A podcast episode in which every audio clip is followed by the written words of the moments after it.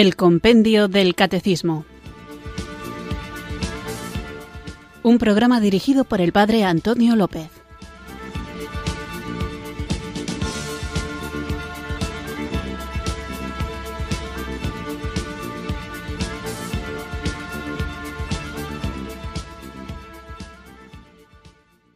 Buenas tardes, queridos oyentes de Radio María. Recibido un cariñoso saludo desde Irurzun, en Navarra, quienes sintonizáis una tarde más esta radio que cambia vidas, esta emisora de la Virgen, Radio María, para escuchar el programa El Compendio del Catecismo, nuestra cita diaria con la formación católica que vamos creciendo en su conocimiento gracias a esta joyita pequeñita pero muy rica que es el Compendio del Catecismo, un libro que estoy seguro de que ya todos tenéis y que ojalá que cuando escuchéis este programa lo tengáis delante, lo mismo que es muy conveniente tener delante también la Biblia, la palabra de Dios, para que con la tradición el catecismo, el magisterio, el catecismo y la Sagrada Escritura, la Biblia, podamos ir creciendo como cristianos, en primer lugar, para que nuestra propia vida interior vaya conociendo cuál es la voluntad de Dios y la vivamos de la manera más plena que nos sea posible.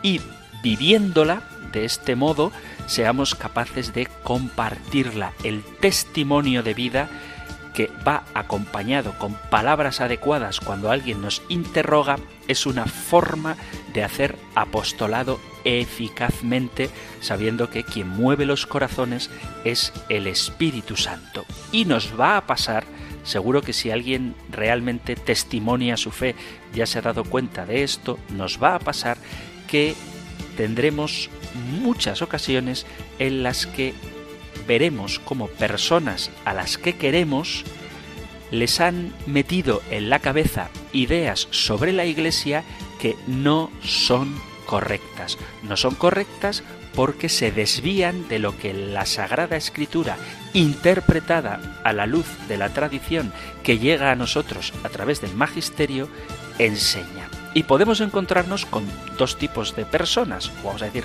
mejor tres, tres tipos de personas. Por un lado, aquellos que rechazan frontalmente la existencia de Dios o la existencia de un Dios personal o la existencia de un Dios personal que se ha revelado, que se ha comunicado a los hombres.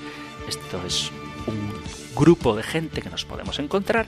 Luego nos podremos encontrar con otro tipo de gente que sí que crea en que existe Dios, pero ese Dios no es el Dios que se ha revelado en Jesucristo, que crean que pueden tener un acceso a Dios distinto, que hay otro camino que les lleva a Dios, que no es Jesucristo, que Él dice, yo soy el camino, la verdad y la vida, y nadie va al Padre sino por mí, y por lo tanto es necesario que, aprovechando esa apertura a la existencia de un Dios trascendente, les acerquemos a Jesucristo para que lleguen a conocerlo plenamente, y un tercer tipo de personas que cada vez abundan más, que son aquellos que se dicen cristianos, que creen en Jesucristo, que leen la palabra de Dios, pero que no creen en la iglesia que Cristo fundó, no creen en la iglesia católica.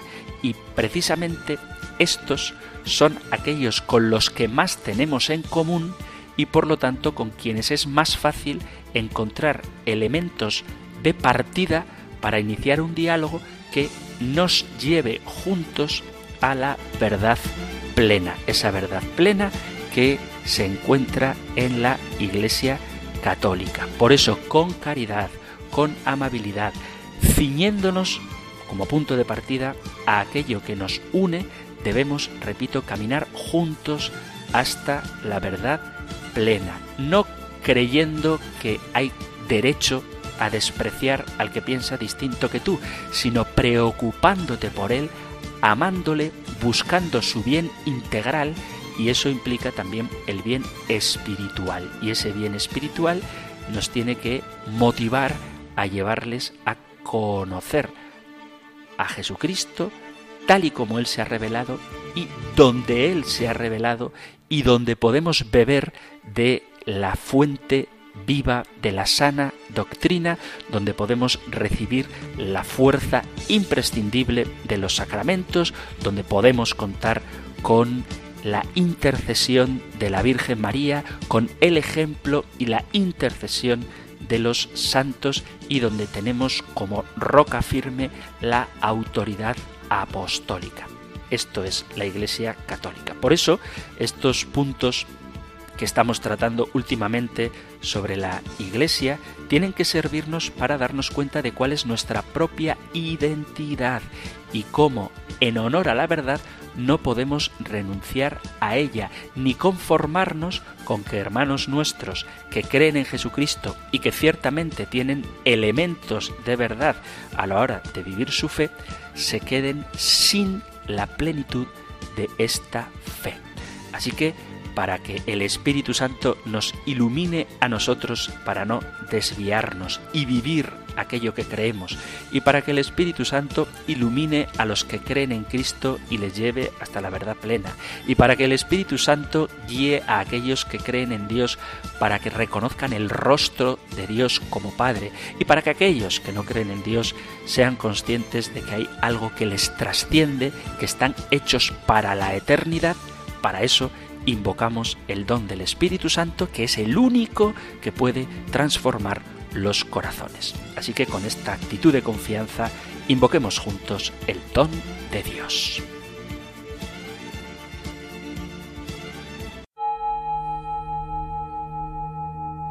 Ven Espíritu, ven Espíritu. Ven Espíritu.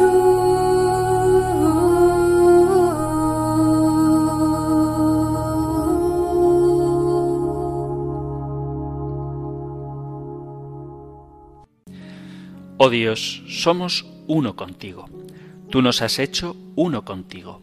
Tú nos has enseñado que si nos abrimos al otro, moras en nuestro interior. Ayúdanos a preservar esta apertura y a luchar por ella con todo nuestro corazón. Ayúdanos a darnos cuenta de que no puede haber entendimiento allí donde hay rechazo mutuo. Oh Dios, al aceptarnos los unos a los otros de todo corazón, completamente, plenamente, te aceptamos a ti y te damos gracias y te adoramos y te amamos con todo nuestro ser, porque nuestro ser está en tu ser y nuestro espíritu está arraigado en tu espíritu. Llénanos, pues, de amor y que el amor nos una cuando emprendamos nuestros diversos caminos, unidos en este único espíritu que te hace presente en el mundo y que te permite testimoniar la realidad última que es el amor. El amor ha vencido, el amor es victorioso.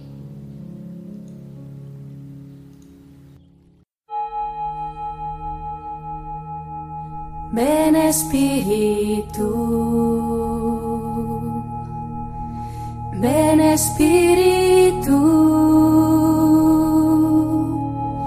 ven Espíritu.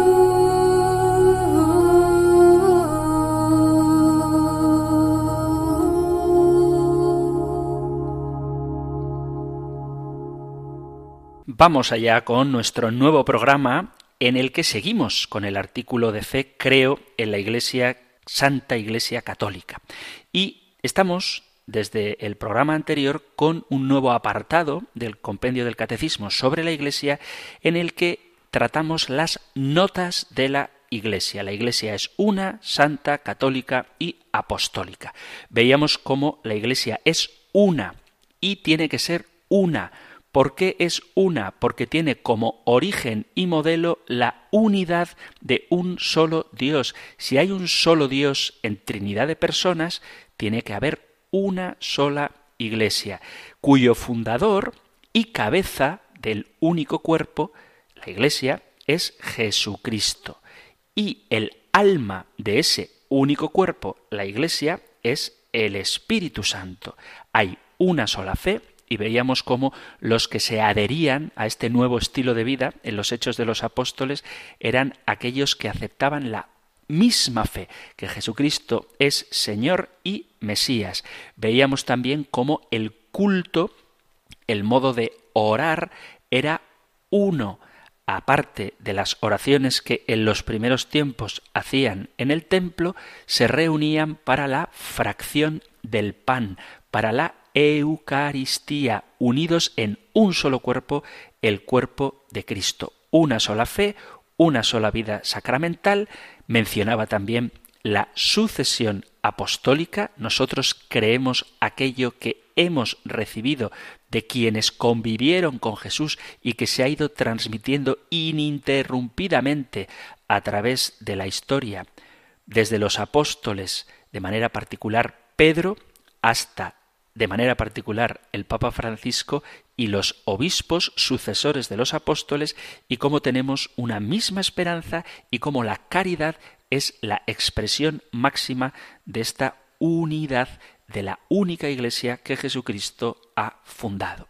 Hablaba también muy rápidamente, seguro que vuelve a salir el tema, de la diversidad de comunidades cristianas, porque si hay una sola iglesia fundada por Jesucristo, existen más de 50.000 denominaciones distintas y esto obedece principalmente a avatares históricos que nada tienen que ver con el plan de Dios. Hasta el año 1054 la Iglesia creía lo mismo, la única diferencia que existe entre la Iglesia de Oriente y de Occidente es la figura, la autoridad del Papa, del sucesor de Pedro, hablaremos de ello más adelante, y luego con la reforma en mi opinión, mal llamada Reforma Protestante, surgen una serie de comunidades cristianas muy diversas que después han dado origen a multitud de grupos, incluso de sectas, que se van formando a partir de interpretaciones particulares que hacen distintos fundadores de la Sagrada Escritura. Por eso distinguía entre las iglesias protestantes históricas, que son aquellas que se escindieron directamente de la Iglesia católica, y luego otras que no son históricas, que son escisiones de las escisiones que hubo de la Iglesia católica. Vamos ahora a continuar con este interesante tema porque nos atañe, nos atañe para saber quiénes somos y nos atañe porque seguro que conocéis, yo conozco y aprecio muchísimo, tengo muy buenos amigos con los que comparto la fe en Jesucristo, pero no la misma fe en Jesucristo porque ellos no forman parte de la Iglesia Católica. Por eso es importante, me parece muy importante este tema. Y además están proliferando los distintos grupos que muchas veces por un proselitismo exacerbado y también muchas veces porque hacen las cosas en algunos aspectos de una manera más atractiva de lo que podemos hacerlo en las parroquias y ahí tenemos que ponernos al día, pues están llevando a muchos católicos a una fe que no es completa y esto no es faltar a la caridad. Vamos a verlo hoy. Así que continuamos con el programa. Lo que vamos a tratar hoy lo encontráis en los puntos 816 y 870 del compendio del catecismo. Nosotros escuchamos ahora la pregunta número 162 del compendio. He dicho del compendio del catecismo, no, 816 y 870 del catecismo mayor. Y nosotros escuchamos la pregunta 162 del compendio, ahora sí, del catecismo.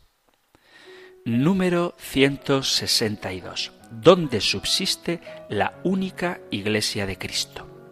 La única iglesia de Cristo, como sociedad constituida y organizada en el mundo, subsiste, subsistit in, en la Iglesia católica, gobernada por el sucesor de Pedro y por los obispos en comunión con él.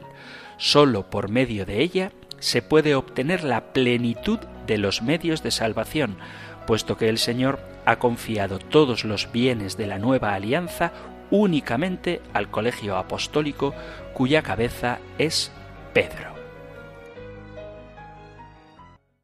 Antes de ver, en un sentido, si queréis, un poquito más profundo y más denso, qué significa que la Iglesia de Jesucristo subsiste en la Iglesia católica, es importante que reflexionemos sobre el hecho de que Jesús fundó una sola Iglesia.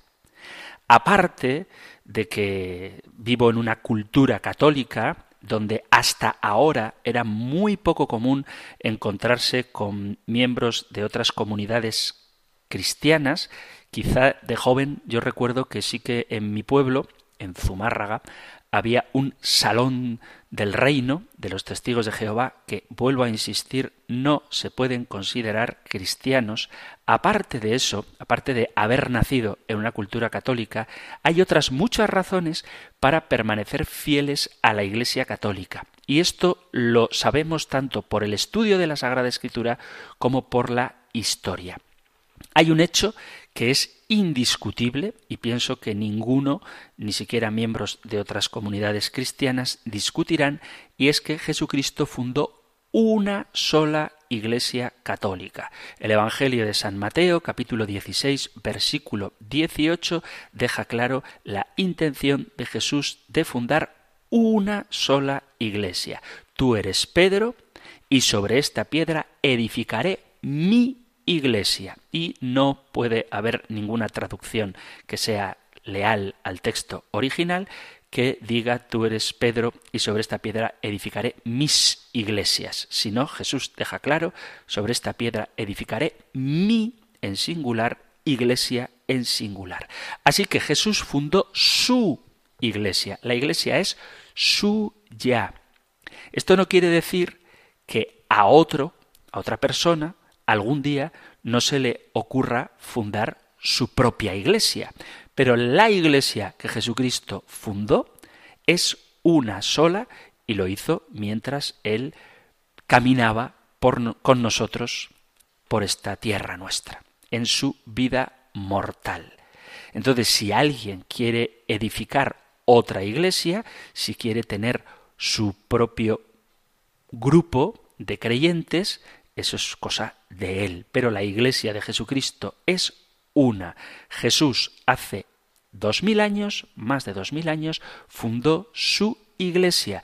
Y lo que nosotros, en fidelidad a Jesucristo, queremos, lo que nos interesa, es formar parte de la Iglesia que Jesucristo fundó. Cada uno, y esto es algo que tenemos que aprender, es muy libre de hacer lo que quiera.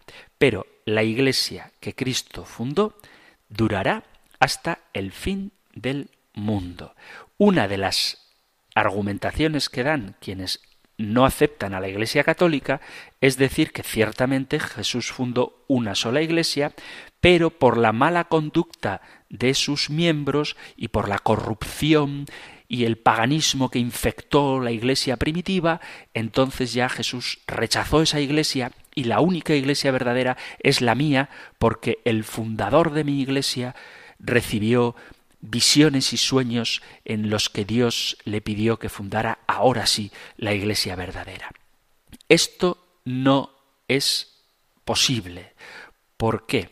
Porque Jesús nunca dijo ni dio a entender que su iglesia se acabaría, sino que ésta llegaría hasta el fin del mundo superando todos los obstáculos, porque los poderes del infierno no prevalecerán contra ella. Mateo 16, 18.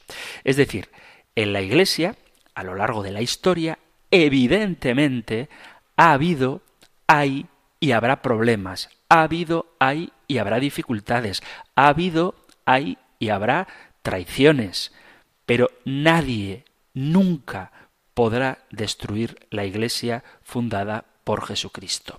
Ni lo pudo hacer el judaísmo que convivía con las primeras comunidades cristianas, que quisieron acabar con ellos, ni lo pudo hacer el paganismo del imperio romano que la persiguió ferozmente, ni los discípulos de Cristo falsos, los falsos discípulos de Cristo, ni los gobiernos, ni los ateos, ni la masonería, ni las sectas, ni Satanás en persona podrá destruir la iglesia de Jesucristo. La iglesia que fundó Jesús llegará, durará, permanecerá hasta el fin del mundo. Yo estaré con vosotros todos los días hasta el fin del mundo, promete Jesús al final del Evangelio de San Mateo capítulo 28 versículo 20. Jesús en ningún momento en ningún momento supedita la existencia de la Iglesia al buen comportamiento de sus miembros. ¿eh? No dice, si os portáis bien, estaré con vosotros, pero como os portéis mal, os abandonaré y haré una Iglesia mejor, que por cierto la fundaré basándome en los sueños y visiones de aquel a quien yo elija como fundador. No es verdad. Jesús fundó una iglesia y esta iglesia, la única iglesia fundada por Cristo, durará hasta el fin del mundo. Vuelvo a repetir, si alguno quiere fundar otra iglesia, que lo haga, pero que no diga que esa es la iglesia de Cristo, sino que diga esta es mi iglesia, cada individuo que ha fundado su propia iglesia. De hecho, si estableces un diálogo con cualquier cristiano no católico, le puedes preguntar quién fundó su iglesia. Si eres luterano, la religión luterana fue fundada por Martín Lutero, que era antes era un sacerdote católico, agustino, y fundó el luteranismo en el año 1517. Si eres de la iglesia anglicana, la Iglesia de Inglaterra, esta religión fue fundada por Enrique VIII en el año 1534, además por una pataleta, porque el Papa no le permitía el, el derecho a... Bueno, derecho no es, porque si no el Papa no se lo hubiera prohibido, pero él quería divorciarse y volverse a casar, y como el Papa no se lo permitió, decidió escindirse de la Iglesia en el año 1534. El presbiterianismo, si eres presbiteriano, la religión fue fundada en Escocia por John Knox en el año 1560. Si eres congregacionalista, esta religión fue fundada por Robert Brown en Holanda en el año 1582. Si eres de la religión bautista, el contenido de esta religión se debe a John Smith, quien la comenzó en Ámsterdam en el año 1606. Si eres reformista, Michael Jones fundó esta iglesia en Nueva York en el año 1628. Si eres protestante anglicano, esta es una rama de la Iglesia anglicana fundada por Samuel Shabury en las colonias americanas del siglo XVII. La religión metodista está fundada por John y Charles Wensley en Inglaterra en 1744. Si eres unitario, el señor Teófilo Lindley fundó su iglesia en Londres en 1774. La religión de los santos de los últimos días, más conocidos como mormones, fue fundada por Joseph Smith en Nueva York, en Palmira, en el año 1829. Si eres adventista, Miller fundó este grupo, esta secta, en 1831 y después la señorita Elena White fundó un grupo separado de los adventistas que son los adventistas del séptimo día. El Ejército de Salvación fue fundado en Londres por Guillermo Bott en 1865. Si eres de los testigos de Jehová, y repito que no son cristianos, lo mismo que los mormones tampoco lo son, pero este tema, si queréis, ya lo hablaremos de nuevo cuando preguntéis por ello. Los testigos de Jehová fueron fundados por el señor Russell en 1870 y fue modificada en 1918 por un discípulo de Russell que se llamaba Rutherford en el año 1918. Y si eres del cientificismo cristiano, el año 1879 fue fundado por la señora Mary Baker Eddy. Y estos son solo algunos ejemplos de las más de 50.000 iglesias o sectas protestantes.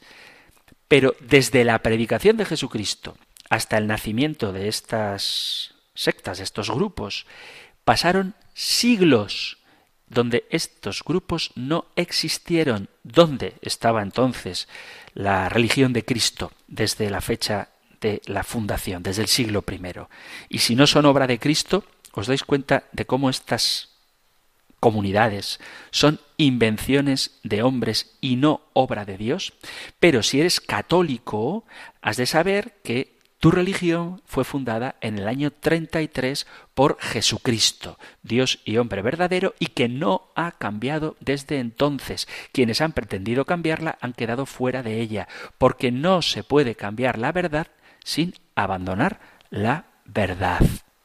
Dice Jesús en el capítulo séptimo del Evangelio de San Mateo, guardaos de los falsos profetas, que vienen a vosotros disfrazados de ovejas, pero por dentro son lobos rapaces. Por sus frutos los conoceréis. Y si alguien os dice, ved que Cristo está aquí o allá, no le creáis, porque surgirán falsos cristos y falsos profetas y harán cosas prodigiosas hasta el punto de desviar, si fuera posible, aún a los elegidos. Evangelio de San Mateo, capítulo 24, versículo 23.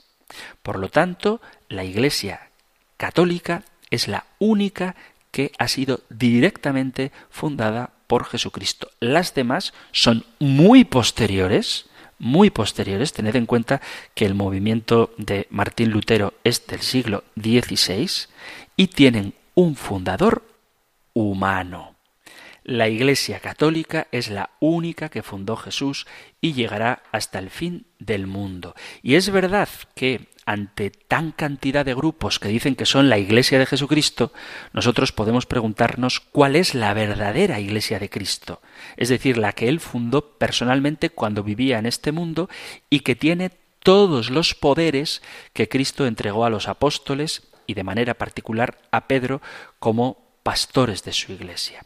Tiene que tratarse de una sola y no de muchas como hay actualmente entre todos los grupos cristianos, solo uno puede decir yo soy la verdadera iglesia que fundó Cristo personalmente y que llegará hasta el fin del mundo. Solo una puede decir en mí se encuentran los medios de salvación que Cristo estableció para sus discípulos. Solamente una tiene los pastores que cuentan con todos los poderes que Cristo dio a los apóstoles y solamente una tiene la garantía de mantener intacto, sin errores, el Evangelio de Cristo hasta los últimos confines de la tierra.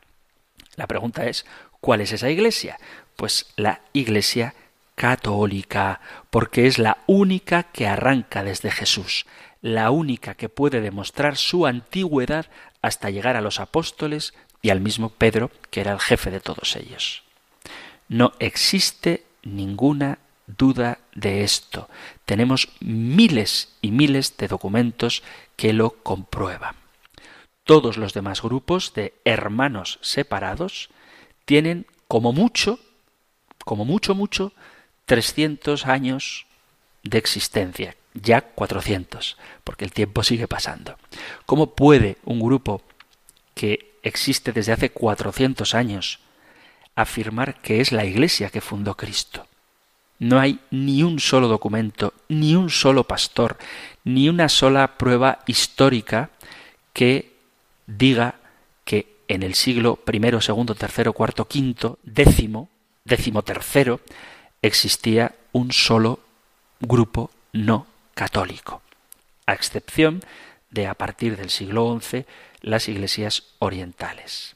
Y no hay que confundir la fuerza de la predicación o la belleza de los argumentos o el carisma del predicador con la verdad. Hay gente que habla muy bonito acerca de Cristo y si hay que aprender de ellos, aprendamos. Pero hablar de Cristo no es sinónimo de hablar la verdad de Cristo, porque hay que tener siempre presente los orígenes y la historia, porque el Señor se ha revelado en la historia. No permitas que nadie, por muy elocuente que sea, te hable mal de la Iglesia católica. No creas que quien quiera llevarte a un rebaño, a un grupo fuera de la Iglesia católica, está llevándote a la verdad. Hay gente mucha gente que abandona la Iglesia Católica porque cuando va a un grupo evangélico siente cosquillitas en el corazón, se arrepiente de su vida y se entrega a Cristo. Y eso es algo bueno. Pero siempre que uno se arrepiente de sus pecados, según su propia capacidad y conocimientos, Dios le perdona y le da la paz. Pero este no es el problema. Lo que Jesús vino a traer a este mundo es mucho más que un sentimiento de paz interior. Eso también, pero es más que eso. Cuando una persona pobre, que lleva mucho tiempo sin comer, le das cualquier alimento, lo va a saborear como si fuera un manjar exquisito. Pero es que en la Iglesia Católica tenemos todos los alimentos, los más nutritivos y de manera especial el pan de la Eucaristía, que es el mismo Cristo que se nos ofrece como alimento. Y de esto carecen otros grupos cristianos. El problema de las iglesias no católicas no es lo que tienen de bueno, que lo que tienen de bueno hay que reconocérselo y hay que compartirlo. El problema es lo que les falta. Por eso solamente la Iglesia Católica posee la plenitud de verdad y los medios de santificación. De hecho, la prueba la tenéis en que entre los propios grupos cristianos no están de acuerdo. Cada uno que trata de buscar la verdad por su propia cuenta y no acude a la única iglesia que fundó Jesús, está quedándose a medias y le falta todo lo que el Señor ha depositado en el mundo, en su iglesia, para nuestra salvación. Le falta todo no, o le falta todo lo que no aceptan. Y muchas de las cosas que no aceptan son fundamentales, son esenciales.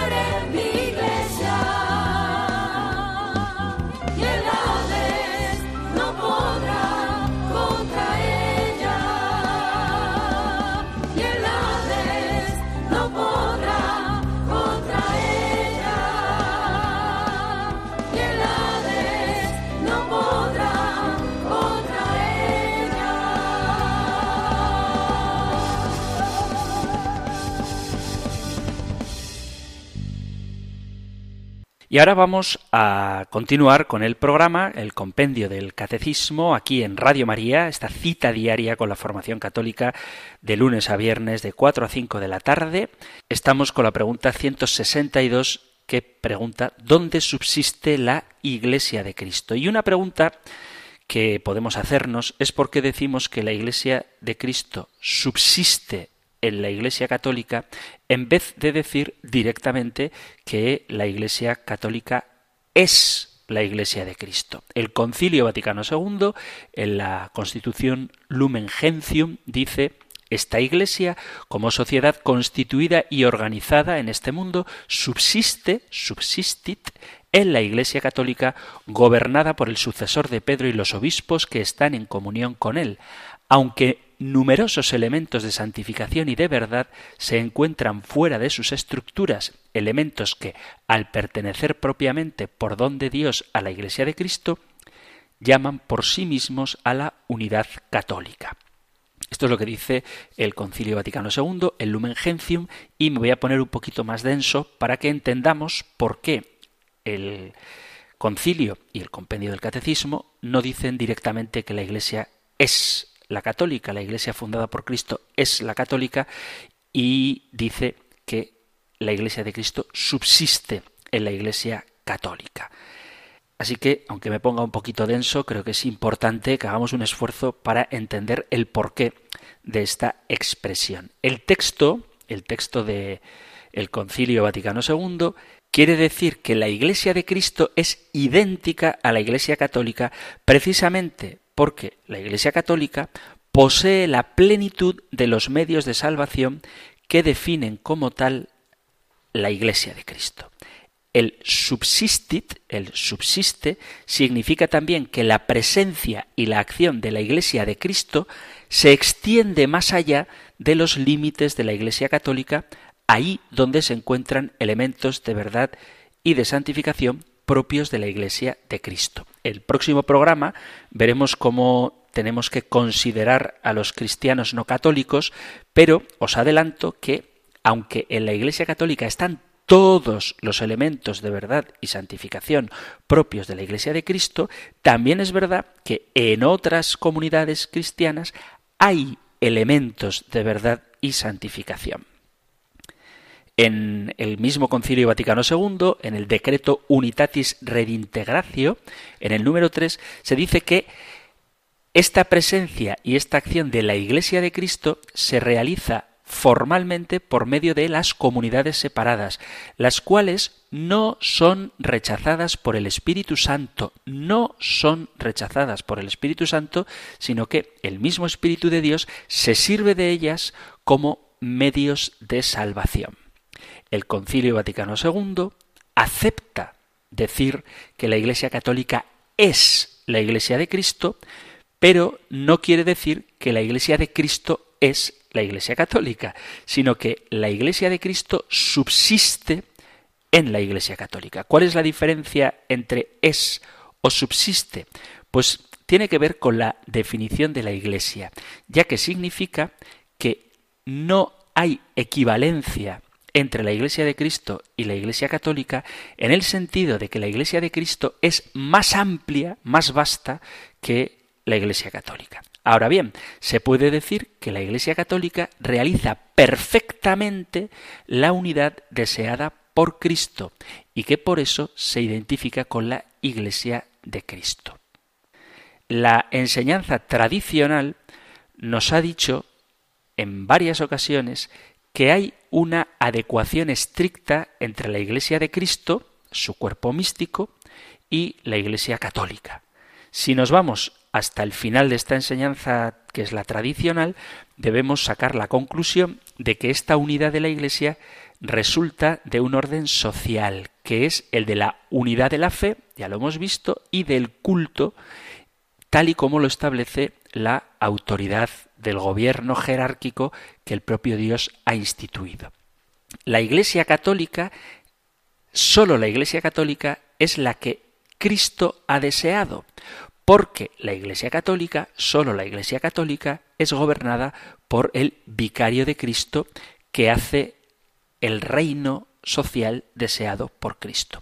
Fuera de este gobierno, la administración de los sacramentos es estéril, sin la autoridad de Cristo depositada en Pedro y sus sucesores, los sacramentos son estériles y la lectura de la palabra de Dios degenera en un anarquismo intelectual y moral. Sin el primado de Pedro no hay sacramentos y sin el primado de Pedro, sin la enseñanza del magisterio, la lectura de la palabra de Dios dependerá de lo que cada cual quiera interpretar. Y a pruebas me remito. Dentro de los muchísimos, de los innumerables, más de 50.000 grupos cristianos, no hay una unidad ni en las cuestiones de la interpretación de la Sagrada Escritura ni en la vida moral. Por poner un ejemplo, algunas iglesias aceptan el divorcio, otras no, algunas hablan de que sí hay que bautizar a los niños, otras no, algunas creen en algunos sacramentos, otras no creen en ninguno, excepto en el bautismo. O sea que hay mucha diversidad precisamente porque falta la autoridad que Cristo depositó en Pedro. Por eso el vicario de Cristo es la cabeza suprema de toda la Iglesia, que es el obispo de Roma. Entonces, que la Iglesia de Cristo subsiste en la Iglesia católica no significa que haya varias formas de existir la Iglesia de Cristo. Significa más bien que hay una presencia y una acción de la Iglesia de Cristo en las comunidades cristianas separadas distintas de una subsistencia de la Iglesia de Cristo en la Iglesia católica y por lo tanto no hay adecuación entre la Iglesia de Cristo y la Iglesia católica. La Iglesia de Cristo, como decía antes, es algo mucho más vasto que la Iglesia católica. La incluye, pero la sobrepasa en extensión. Si vamos hasta el final de esta lógica del Vaticano II, podemos concluir que la unidad de la Iglesia se concibe no ya como la de un orden social, sino más bien como una cantidad de elementos de santificación y de verdad instituidos por Cristo. Y en la Iglesia Católica tenemos la plenitud de estos elementos, pero fuera de la Iglesia Católica, en las comunidades cismáticas o heréticas, tenemos algunos elementos, no todos, pero alguna cierta cantidad más o menos grande. A este propósito voy a decir cuál es la diferencia entre iglesia cismática y iglesia herética.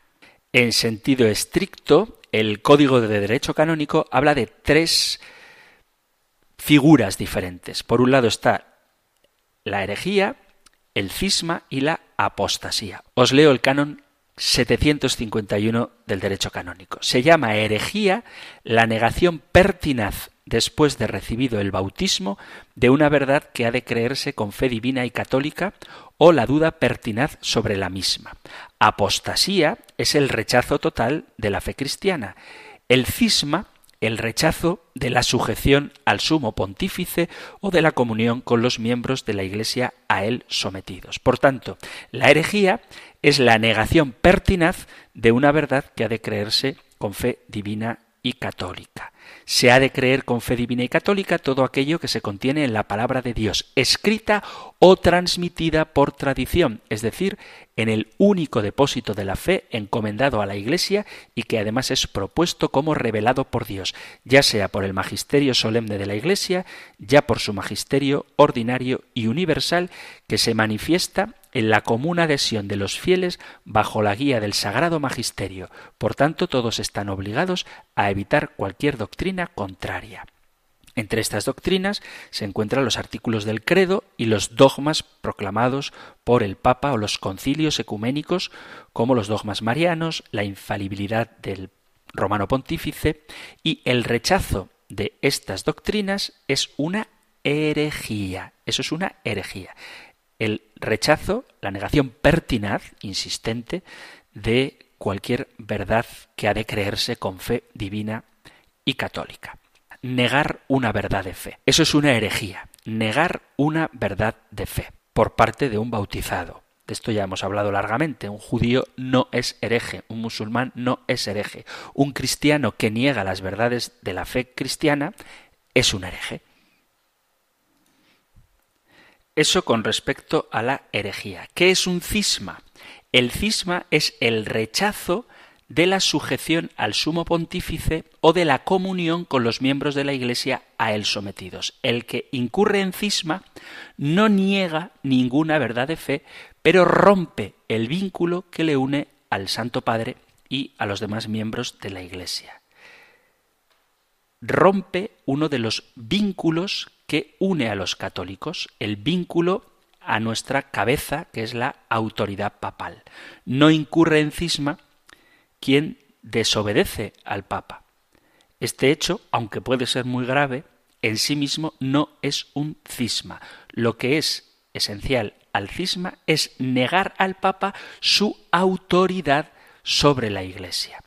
Por lo tanto, cismático es aquel que se adhiere formalmente a un movimiento cismático. Si tú, en un momento puntual, desobedeces al Papa, estarás incurriendo en un pecado, ciertamente, puede que, según en qué tema, muy grave, pero no eres cismático. A no ser que rechaces toda la autoridad del Papa.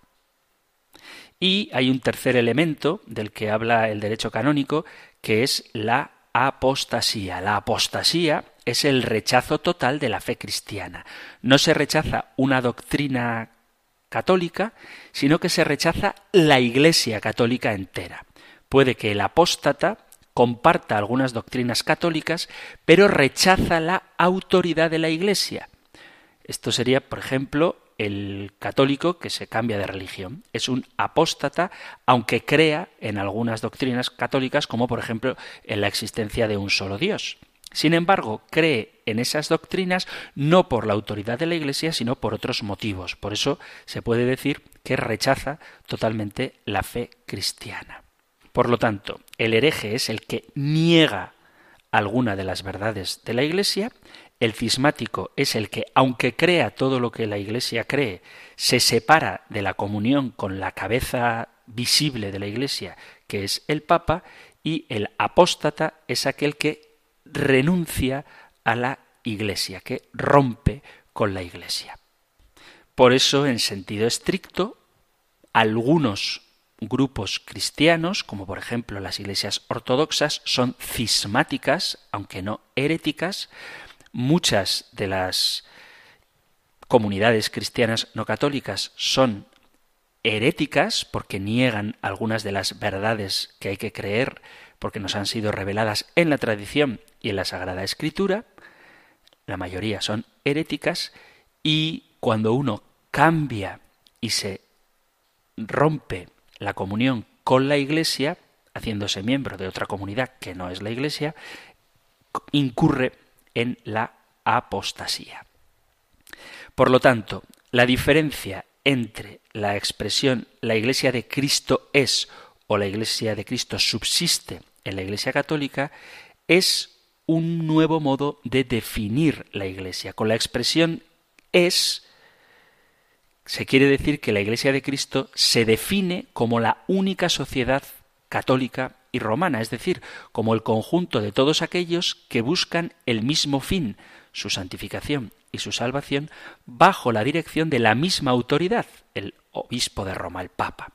Esta definición de la Iglesia se basa en la relación que existe entre los miembros de la sociedad, el pueblo de Dios, y su cabeza, que es Cristo, cuya figura visible es el Papa.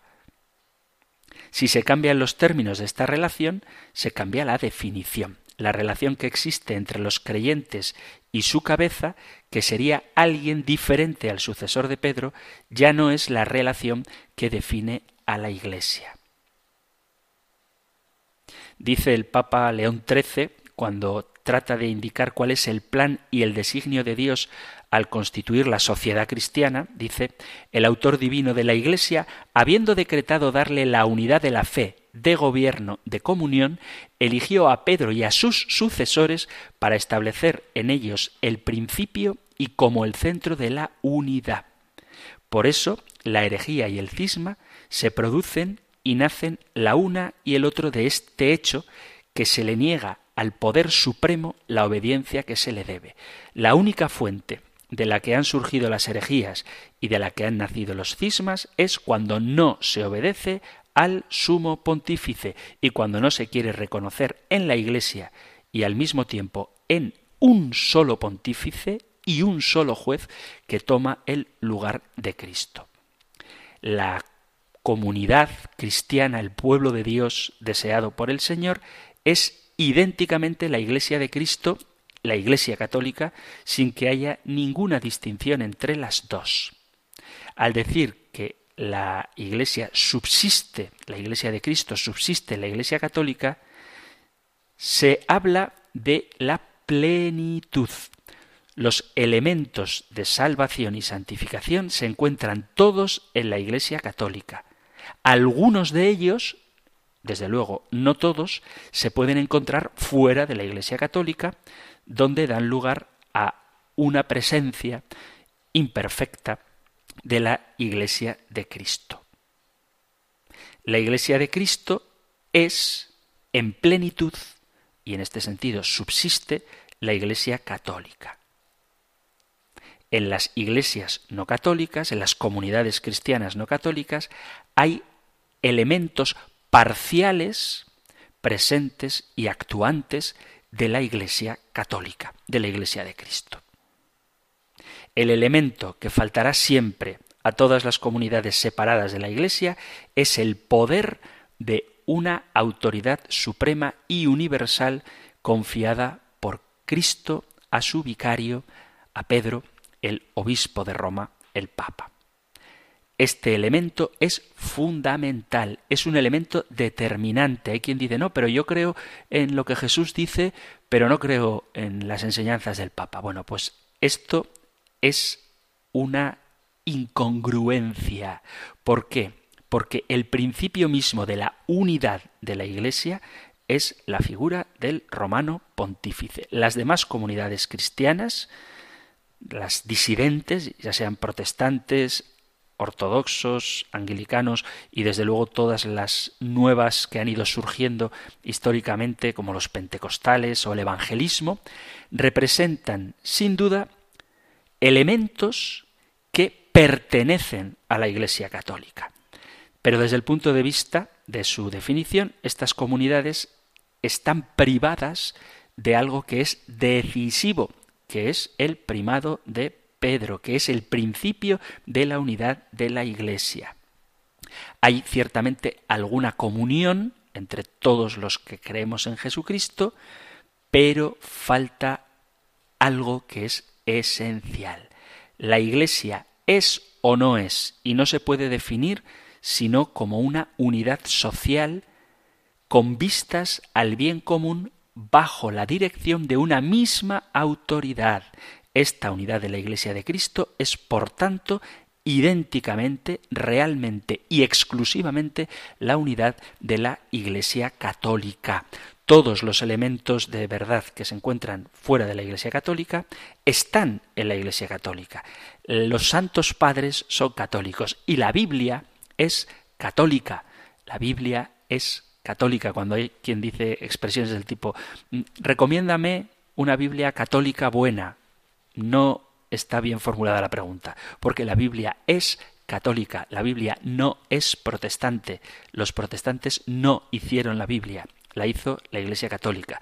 Los protestantes hicieron una traducción y hacen una interpretación fundada en la arbitrariedad del líder de esa comunidad, mientras que la forma correcta de entender la Biblia es hacerla leerla desde quien nos la ha dado, que es la Iglesia, liderada por Pedro, por el Papa. Recordad que quien nos dio la Biblia fue el Papa San Damaso, un Papa de la Iglesia Católica. Se acaba el tiempo, queridos amigos, queridos oyentes, y continuaremos hablando en concreto de cómo debemos relacionarnos o cómo debemos valorar, considerar a las comunidades cristianas no católicas. Pero que quede claro esto. todos los medios de salvación y santificación, todos se encuentran únicamente en la única iglesia que fundó Jesucristo, que él mismo dio la autoridad a el apóstol Pedro, cuyo sucesor tenemos históricamente hoy en la figura del Papa Francisco. Y rechazar la autoridad del Papa es rechazar al mismo Cristo. Si queda algo que decir, algo que compartir, si hay algo que a lo mejor no ha sido suficientemente claro, porque esto del subsistit en vez del es puede resultar algo complicado, para eso Radio María pone a vuestra disposición el correo electrónico compendio arroba radiomaria.es, compendio arroba radiomaria.es o el número de teléfono para WhatsApp, tanto mensaje escrito o audio, 668 594 383 668 594 383 donde estaré encantado de recibir vuestros mensajes. Terminamos con la bendición del Señor que da a su pueblo por boca de Moisés. El Señor te bendiga y te guarde, el Señor ilumine su rostro sobre ti y te conceda su favor, el Señor te muestre su rostro y te conceda la paz. Muchísimas gracias por estar ahí, gracias por escuchar el compendio del catecismo y si queréis volveremos a encontrarnos en un próximo programa. Un fuerte abrazo.